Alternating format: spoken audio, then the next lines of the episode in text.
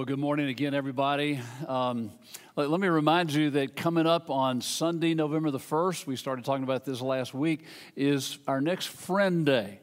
Uh, again, it's going to be different this year in terms of, you know, we won't be able to do the big buffet uh, brunch or lunch and uh, no inflatables out on, the, on the, the, campus and that sort of thing. But uh, our big prayer is that it will be different mainly in another way, and that is it will be different in terms of that we will invite more people to join us this year than ever before.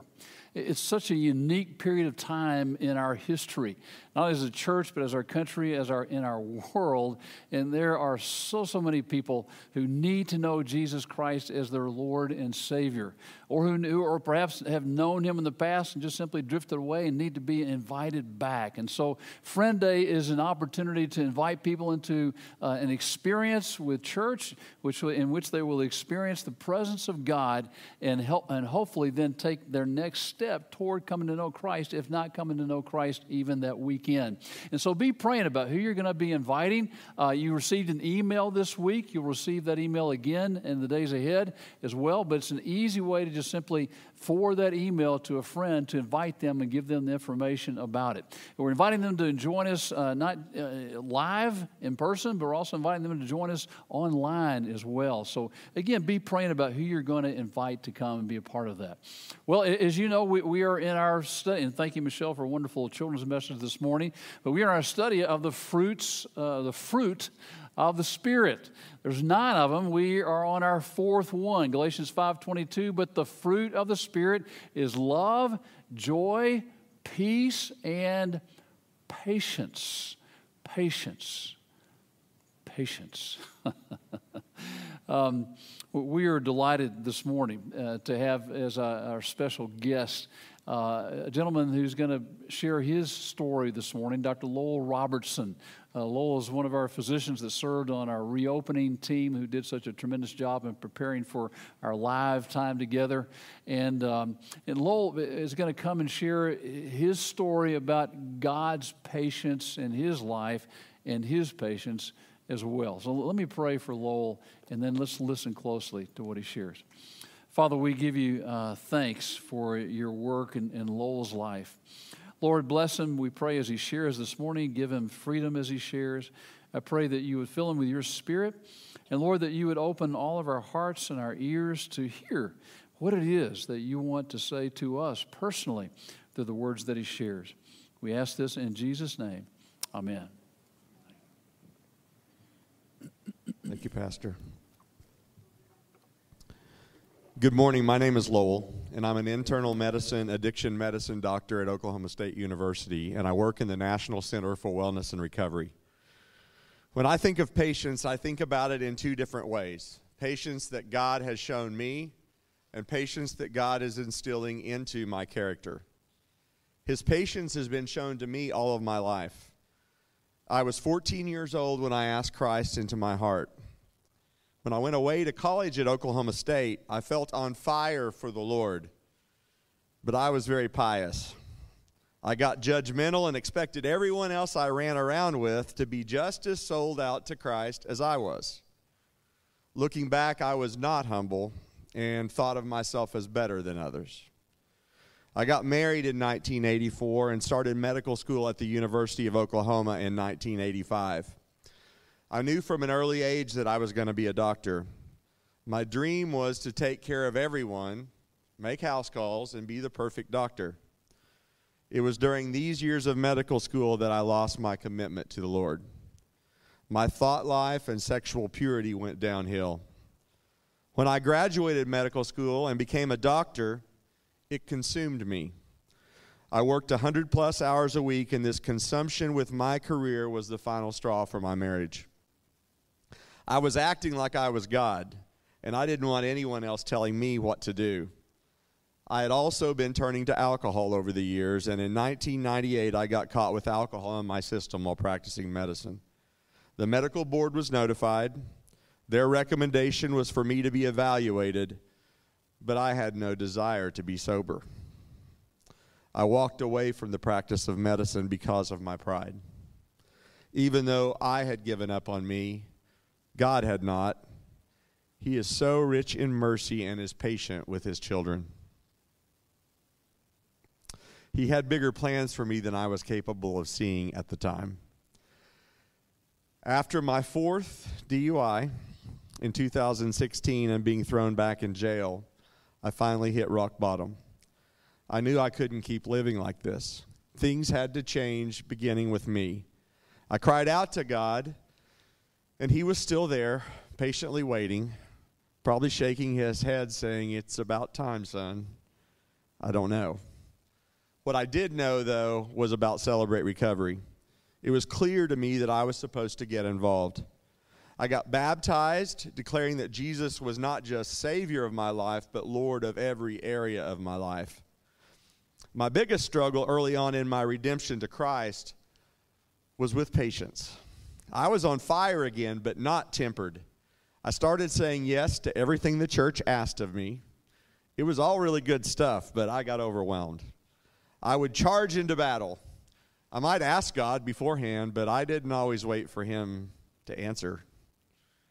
God says, Be still and know that He is God. That is hard for me, but I found the value of resting and waiting patiently for Him to direct my steps. In 2018, God started directing me back into the practice of medicine. I didn't think there was a path back because of my past. I started meeting and talking with physicians on the medical board, and what I met was grace and favor, as my peers were willing to help me back into the practice of medicine. My path back into medicine has had cost and pain and sacrifice and has built my patience immeasurably. The end resulted in getting my medical license back with some restrictions. Today, I only have five days left, and those restrictions can be lifted.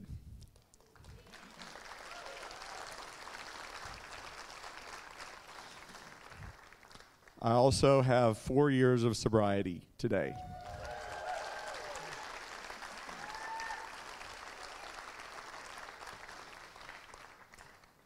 God has given me a new purpose in life, and that is to help His children suffering with addictions to find hope and restoration and be delivered from the chains that bind them. And then once they're sober, to encourage them in their walk with Christ, make disciples, teach them to make disciples, and fulfill the Great Commission. His purpose God has brought me back into the practice of addiction medicine and put me exactly where He wants me, simply to help me fulfill that purpose, His purpose. So I stand before you today as someone so thankful for God's patience, and I will continue to, to patiently wait for His Spirit to continue to work in and through me. All glory be to God.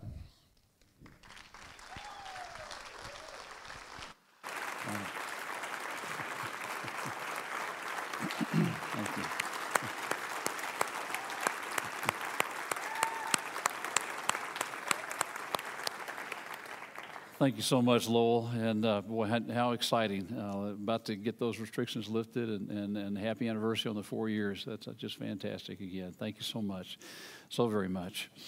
Uh, patience, patience. It, it, the, the word that James, uh, excuse me, the, the word that uh, the Apostle Paul uses there for patience is the, uh, the, Greek word macrothumia.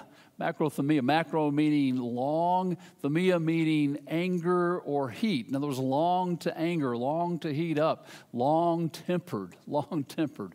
Patience, patience. There's an old Peanuts cartoon uh, where Lucy is praying at her bedside, and all of a sudden she gets up and walks out. As she's walking out, she bumps into Linus. Linus says, What are you doing? She said, Well, I was, I was praying for greater patience and understanding, but then I quit. He said, Well, why'd you quit? She said, well, I was afraid I might get it. well, I guess there, there probably are a select few here and there who don't want more patience, but most of us do. I, I for one, do want some more patience. I, would like to be a lot like this guy right here, this uh, polar bear. You see that? oh, that's patience. Let me ask have you noticed how impatient people are right now? How impatient people are. psychiatrist with University of California, Irvine, captures the problem like this. He writes, We're dealing with three disasters superimposed on top of one another the pandemic, the economic fallout, and civil unrest over social injustice. In effect, we are living in a big anger incubator. And we might also add on top of that a very contentious presidential race. Again, one anger incubator, totally void of patience. Totally void of patience. One of our young men who works on our part-time staff is a, is a great example of what I'm talking about. Um, he uh, had to give he gave up his day job uh, at a large retail store because he got sick and tired of people getting in his face and cussing him out for the stupidest things. You know, one of them cussed him out because they thought he was taking too long helping another customer in the process. I mean, it is absolutely amazing. So many people are living life right now with a very, very short fuse. The lack of patience is almost palpable in our society right now. Well, let's make it personal this morning. Another pop quiz. Not, not as many questions as last week, and don't answer this one out loud. How would you complete this sentence? How would you complete this sentence? I personally need more patience with regard to what? I personally need more patience regarding what? I need more patience in the matter of what?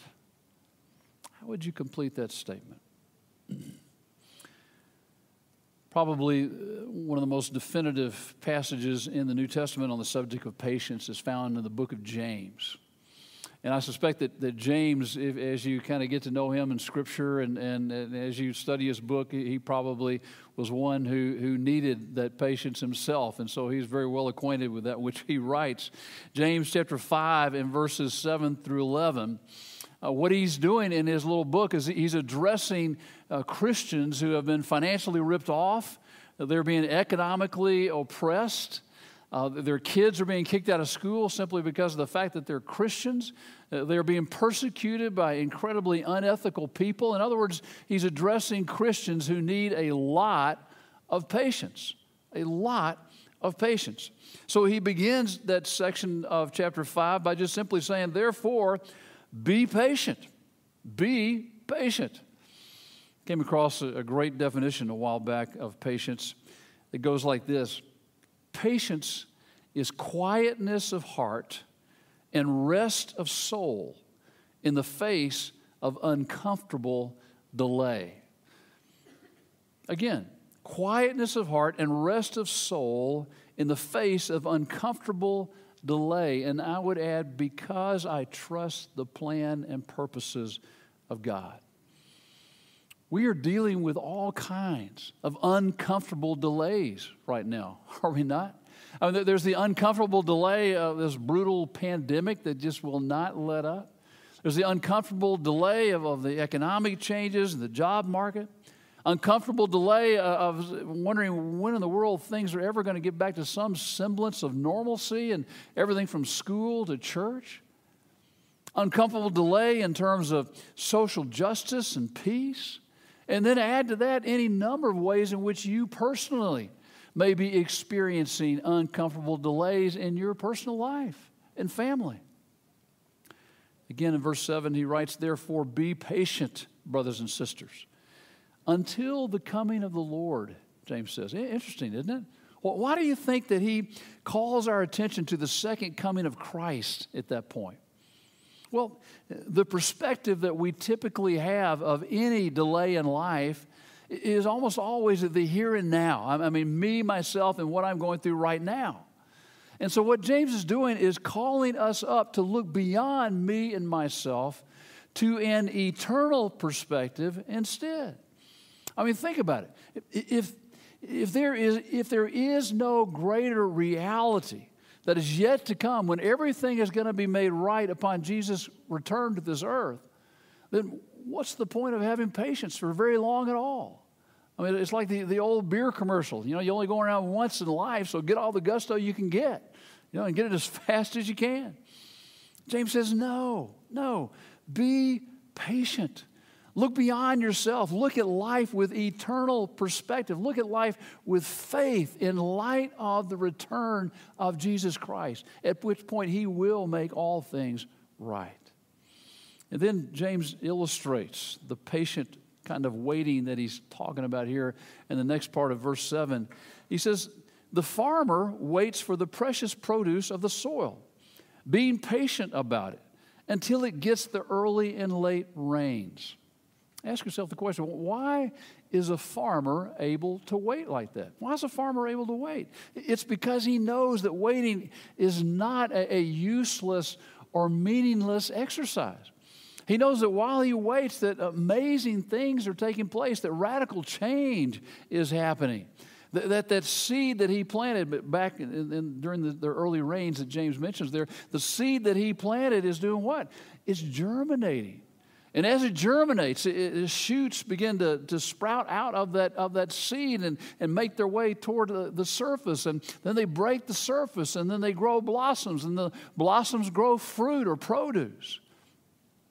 If you think of patience as simply a meaningless exercise where you just sit, sit around and twiddle your thumbs while you're waiting for something good to happen, it's going to be very difficult for you to recognize that God is at work while you wait.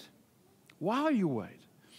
James is talking about a patience where, just like the farmer waiting on the crops, you embrace the Spirit of God at work in your life, at work within you. Again, patience is a fruit. It's a fruit of the Spirit. It is produced by the work of the Spirit in your life.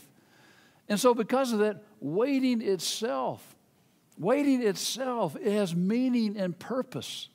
It, it, it's, it's not only about what you're going to get at the end of the wait, it's about what God is doing in and through your life as you wait. It's what you are, it's about also about what you are becoming while you wait, which, when God is at work, you're becoming more like His Son, Jesus Christ.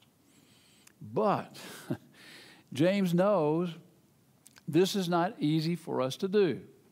He says in verse 8, You too, in other, words, in other words, just like the farmer, you too be patient. Strengthen your hearts, for the coming of the Lord is near. See, when waiting gets difficult, it's easy to start having heart problems. it's easy to, to start allowing your heart to just go down any path that feels like going down, which most often than not is the path of discouragement. Because here's what happens so oftentimes. Remember, we have an enemy, we have an adversary. It's called the devil. And what will begin to happen is, as you patiently try to patiently wait, he starts to whisper some interesting things in your ear. Like, you know, it sure does seem like God is a whole lot better to so many other people than he is to you. Maybe God's not really all that good after all. You know, maybe, maybe God just loves others more than he loves you. And, and what's, what's this deal about believe? Can you re- really believe the Bible? And, and, prayer, what's the point of praying? It, it doesn't seem like he's really listening when you pray. James says, no, no. Strengthen your heart. Fight for it. Fight for your faith. In fact, here, are three good heart strengthening questions that you can ask while you wait. Number one, what am I learning about myself? What are you learning about yourself? Maybe you're learning that you didn't have as much patience as you thought you had. Number two, what am I learning about others? What are you learning about the needs and feelings of others during that time? And then number three, what am I learning about God? About God.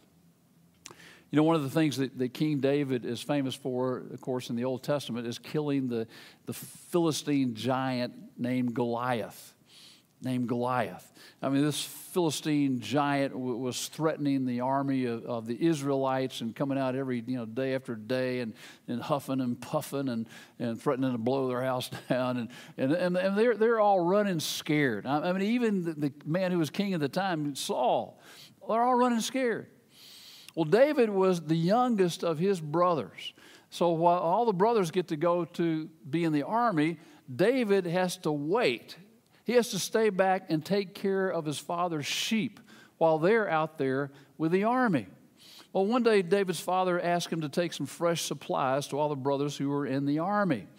And when David walks into the camp, I mean, he's absolutely astounded by what he sees. He can't believe all, all these, these Israelite army, the, the, entire Israelite army is scared of, of this one Philistine giant. He just can't believe it, and he expresses that. Well, he's brought to Saul, and he tells Saul, he said, I can kill this giant for you. well, how did David come up with that kind of confidence and courage? It came from waiting, from waiting. You see, he learned while he waited. While he waited, he, he was getting to know God. He, he was writing Psalms. He was learning about the love of God, about the care of God, about the wonder of God, and about the power of God. You see, one day when David was out tending his sheep, a big old bear came along, and David killed the bear. And he knew he did that only because he had the help and power of God in the process. Then a lion came along, and David killed the lion. And he did that knowing that the only reason he could is because God was with him. And so when King Saul asked why in the world he thought that he could kill Goliath, maybe you remember what he said. 1 Samuel 17, he in essence says, While I tended my father's sheep, I fought bears and lions. And then he says, The same Lord who delivered me from the paw of the lion and the paw of the bear will deliver me from the hand of this Philistine. You see, part of what you learn as you patiently wait is that you cannot face Goliath on your own. You can't do it. But with God's help, with God's strength, with God's power, you can. That's why patience is a fruit of the Spirit. That's why patience is produced in your life through the power, through the power of the Holy Spirit at work. You experience it as you depend daily upon His Spirit's help. You see, the mark of a spirit filled life is not some uh, supernatural momentary manifestation. It is daily trust and dependence upon Him, allowing Him to work in and through your life. Strengthen your heart, James says. Because if we're not careful to do that in times of waiting, James knows that not only are we subject to discouragement, but we're also subject to a very common sin the sin of complaining. Verse 9, he writes, Do not complain, brothers and sisters, against one another, so that you yourselves may not be judged. Behold, the judge is standing right at the door. Years ago, Jerry Lee Lewis wrote a song, A Whole Lot of Shaking Going On. he would title that song today, A Whole Lot of Complaining Going On. There's a pandemic of complaining going on. And notice I refer to it as a sin.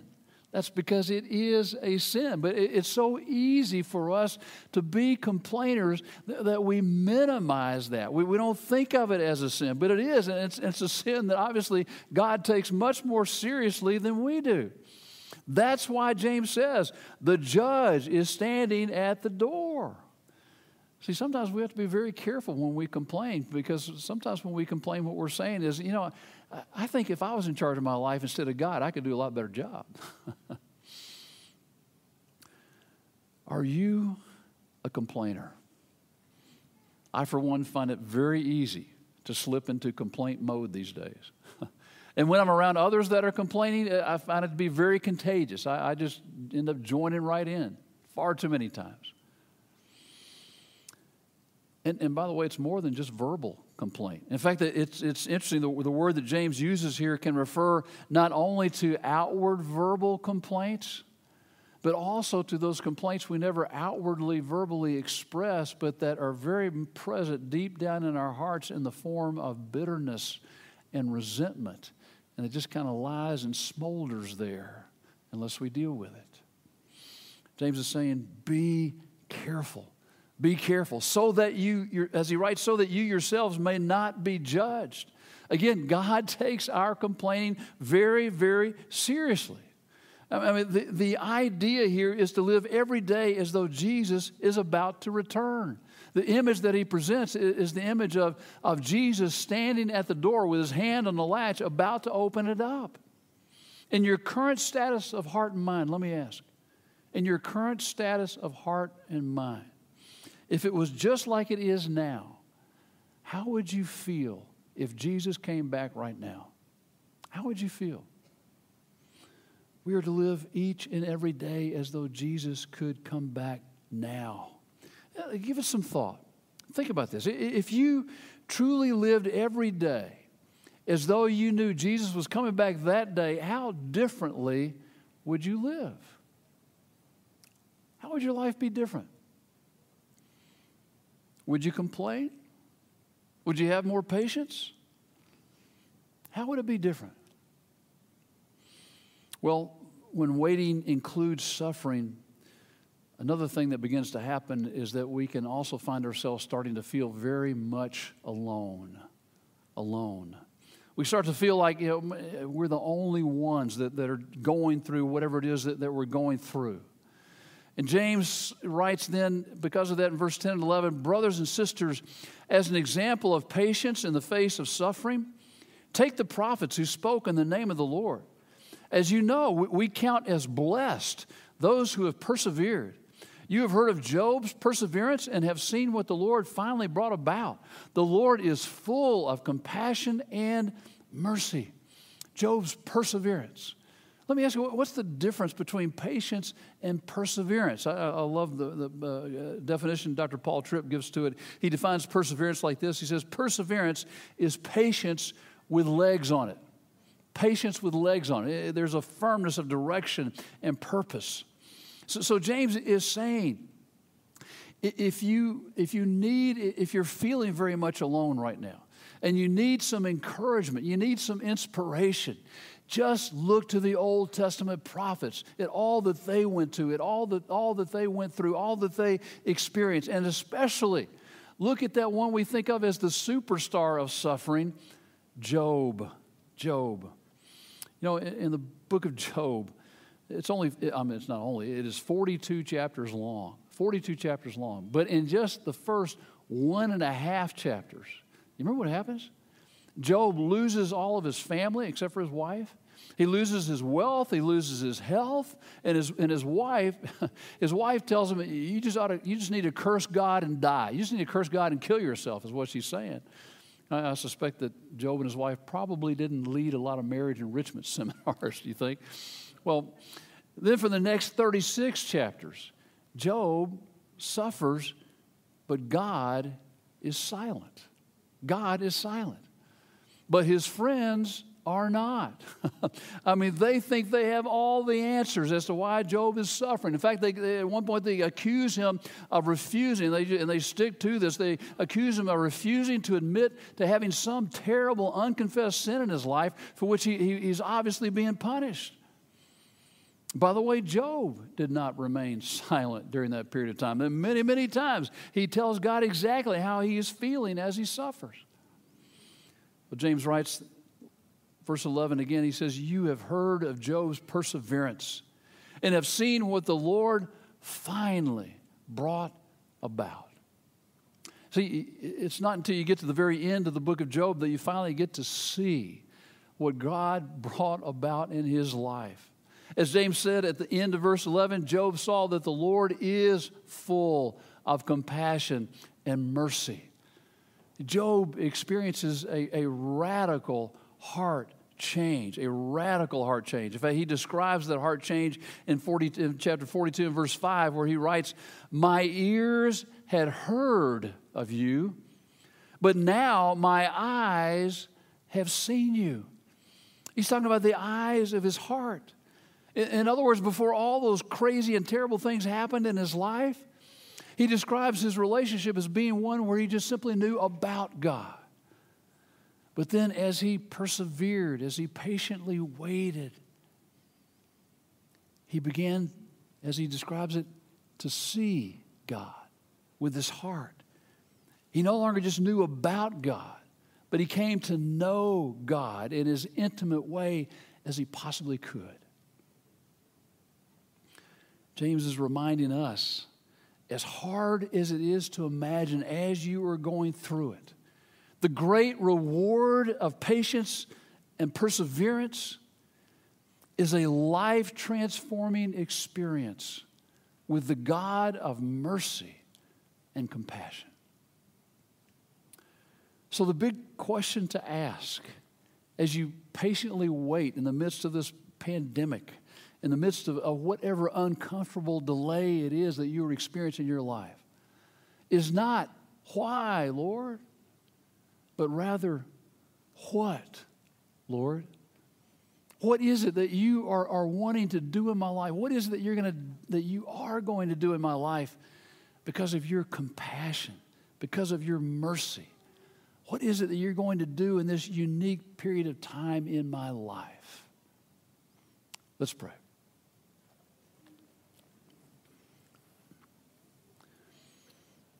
Heavenly Father, we thank you for your compassion um, that never fails. We thank you for your mercy that is unending. Father, we thank you that in the midst of our uncomfortable delay, that as we seek to patiently wait, that we can do so with the confidence that you are at work through the power of your Spirit not only producing, as you produce patience as we wait, but then through the power of your Spirit, you are in some way, shape, or form making us more and more like your Son. You're bringing about a, a radical change in our lives. Lord, may we patiently submit to that change process. We pray and ask these things in Jesus' name. Amen.